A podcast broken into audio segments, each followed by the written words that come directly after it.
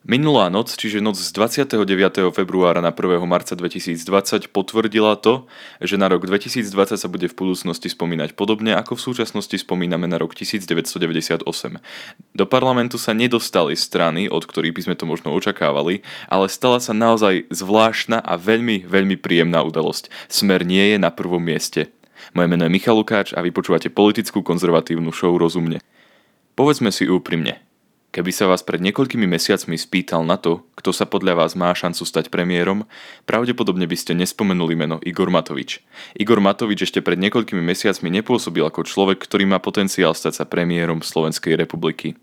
Pôsobil ako predseda nejakej strany, ktorá podľa niektorých optimistickejších komentátorov sformuje pravicovú vládu a teda pomôže dostať sa stranám nad ústavnú väčšinu.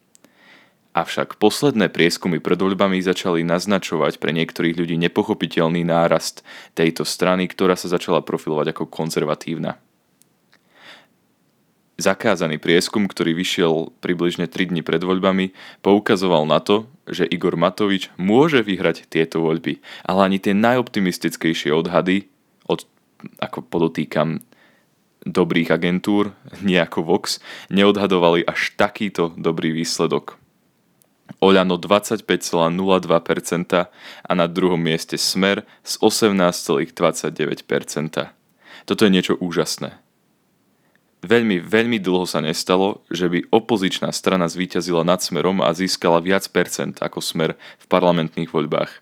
Na treťom mieste po Smere je Boris Kolár so svojím hnutím Smerodina so ziskom 8,24%, LSNS so ziskom 7,97%, PS spolu so ziskom 6,92%.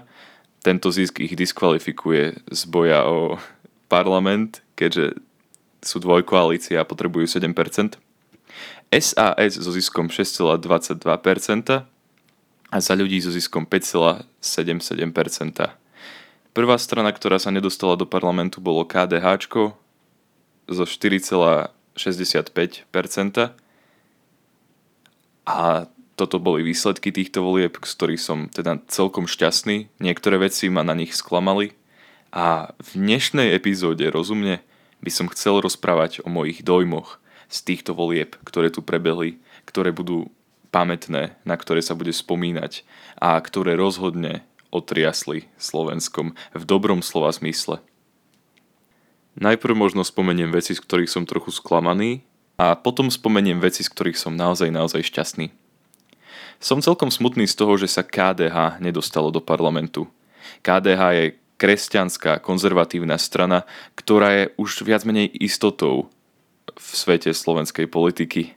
Teda v roku 2016 sa nedostala do parlamentu, ale mám pocit z diskusí, že aj samotný Hlina to považoval len za nejaké zlíhanie jedného vedenia a očakával, že toto volebné obdobie sa dostane do parlamentu.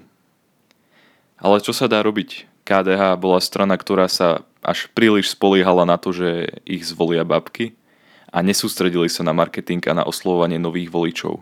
Zároveň mám pocit, že KDH nebolo schopné ponúknuť mi ako e, potenciálnemu voličovi dostatok odborných kandidátov, pretože napríklad strana za ľudí, ktorá sa do parlamentu dostala, urobila to, že nemala síce až taký nejaký premakaný stranický názor ako napríklad KDH, ktorý má jasne konzervatívny pravicový pohľad na veci, ale ale mala výborný tým ľudí, strana za ľudí. Strana za ľudí poskytla naozaj špičkových odborníkov a dostala sa do parlamentu. KDH sa, spome, eh, pardon, KDH sa spoliehalo na to, že ľudia ich zvolia kvôli ich svetonázoru, neponúkli až tak veľa odborníkov, respektíve známych osobností, o ktorých by ľudia mohli vedieť a do parlamentu sa nedostali. Tragický príbeh strany KDH pod vedením Alojza Hlinu teda ukazuje na to, že nestačí len premakaný svetonázor strany, ktorý je jasne zameraný na určitú skupinu obyvateľstva, ale treba to podoprieť aj nejakými silnými osobnosťami na kandidátke. Ďalšou vecou, z ktorej som ostal jemne sklamaný, aj keď nemôžem povedať, že úplne smutný, pretože boli tu aj horšie veci, ktoré by sa mohli stať, ale úplne sa mi nepozdáva Matovič ako premiér. Matovič je konfliktný typ človeka. Je to presne ten človek, ktorý v parlamente, pokiaľ ste ho sledovali už v minulosti, čo ste sledovali, predpokladám, vždycky musel rozpútať nejaký konflikt, robil si z politiky reality show a teraz mi príde trošku zvláštne, že sa musí postaviť zrazu na tú druhú stranu a stane sa premiérom. A mám určité otázky voči tomu, ako zodpovedne sa postaví k tejto funkcii a nakoľko nebude rozdúchavať konflikty v potenciálnej vládnej koalícii. Ďalšia vec, ktorej som trochu sklamaný, je pravdepodobná koalícia s Borisom Kolárom a jeho hnutím Smerodina. Smerodina sa stalo treťou najsilnejšou stranou s 8,24%, predbehlo dokonca aj SNS. Boris Kolár je ľavicový populistický politik, áno ľavicový, pretože má vo svojom programe dosť ľavicových opatrení a bude sa tieto opatrenia snažiť presadiť e, v pravicovej vláde, ktorá pravdepodobne vznikne. Bude to pravdepodobne spôsobovať, bude to pravdepodobne spôsobovať nejaké konflikty vo vnútri koalície a dúfajme, naozaj dúfajme, že sa vládna koalícia nerozpadne na nejakých ekonomických veciach. Ďalšia vec, ktorá ma trošku sklamala, bol nízky zisk strany za ľudí. Nebudem sa tajiť tým, a teraz to už môžem povedať, pretože už nie pred voľbami, ale po voľbách a tým pádom tým nikoho neovplyvňujem, že za ľudí mi zo všetkých politických subjektov na Slovensku príde asi ako najsympatickejší. Nie kvôli stranickému svetonázoru, ako som už spomenul pri KDH, za ľudí v podstate žiadny nemá, je to centristická strana, ktorá je trošku naklonená napravo, ale kvôli osobnostiam, ktoré sú na kandidátke tej strany. Príde mi, že zo všetkých politických stran práve za ľudí ponúkla najviac odborníkov, najviac osobností, ktoré môžu ľudia poznať. Napríklad len tak namatkovo Vládo Ledecký, perfektný starosta, Juraj Šeliga, mladý organizátor protestov za slušné Slovensko, ktorý mal tú odvahu vo veľmi napätej situácii výjsť námestia – Remišová, ktorá zachránila štátu veľmi veľa peňazí, či na symbolickom 150. mieste kandidátky bloger Jan Benčík, ktorý dlhodobo bojuje proti extrémizmu na Slovensku. Ďalšia vec, ktorá ma trošku sklamala na týchto voľbách, boli trošku zvláštni ľudia, ktorí sa dostali cez Oľano do parlamentu. A tu nehovorím len o Jožovi Pročkovi, čo je prípad sám o sebe, ale o niektorých ľuďoch, ktorí síce som, som konzervatívec, viete to o mne, mám konzervatívne názory na veľa tém, ale názory týchto ľudí mi prídu niekedy až, až príliš blízke Kotlebovcom.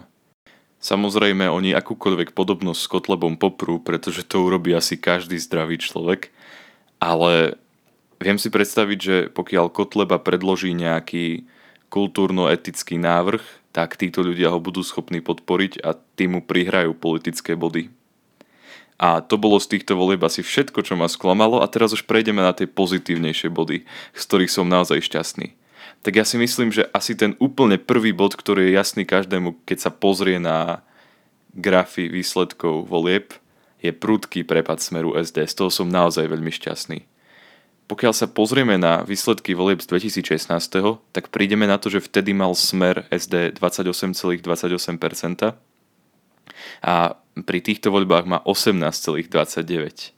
Bez jednej stotiny percenta to teda znamená prepad o rovných 10%. Fico sa samozrejme ešte pred voľbami jedoval a hovoril, že vražda Jana Kuciaka bola spolitizovaná a keby ju média nespolitizovali, tak by teraz mal 30% podpory, alebo niečo také v takom zmysle povedal. Ale tá vražda nebola spolitizovaná. Podľa mňa to, že ľudia sa postavili proti zlu, to, že ľudia si uvedomili, že nám vládnu ľudia, ktorí nemajú morálne zásady, to, že sa ľudia spametali a išli voliť a porazili smer, to nie je spolitizovanie vraždy to je prirodzený dôsledok vychádzajúci z toho, že bola zavraždená ľudská bytosť kvôli podmienkam, ktoré tu vytvorila určitá strana a ich prísluhovači z iných stran. A teda sa nemôžeme baviť o nejakom spolitizovaní vraždy. Ďalšia vec, ktorá ma naozaj potešila, bolo to, že hnutie Sloboda a Solidarita sa dostalo do parlamentu. Sulík už ohľadom tohto nebol veľmi optimistický, zaznamenávame určitý prepad e, oproti roku 2016, ale podľa mňa je SAS dôležitou súčasťou akéhokoľvek slovenského parlamentu, akejkoľvek slovenskej, nazvime to, zostavy toho, čo sedí v parlamente, bez ohľadu na to, či sedí v opozícii alebo koalícii.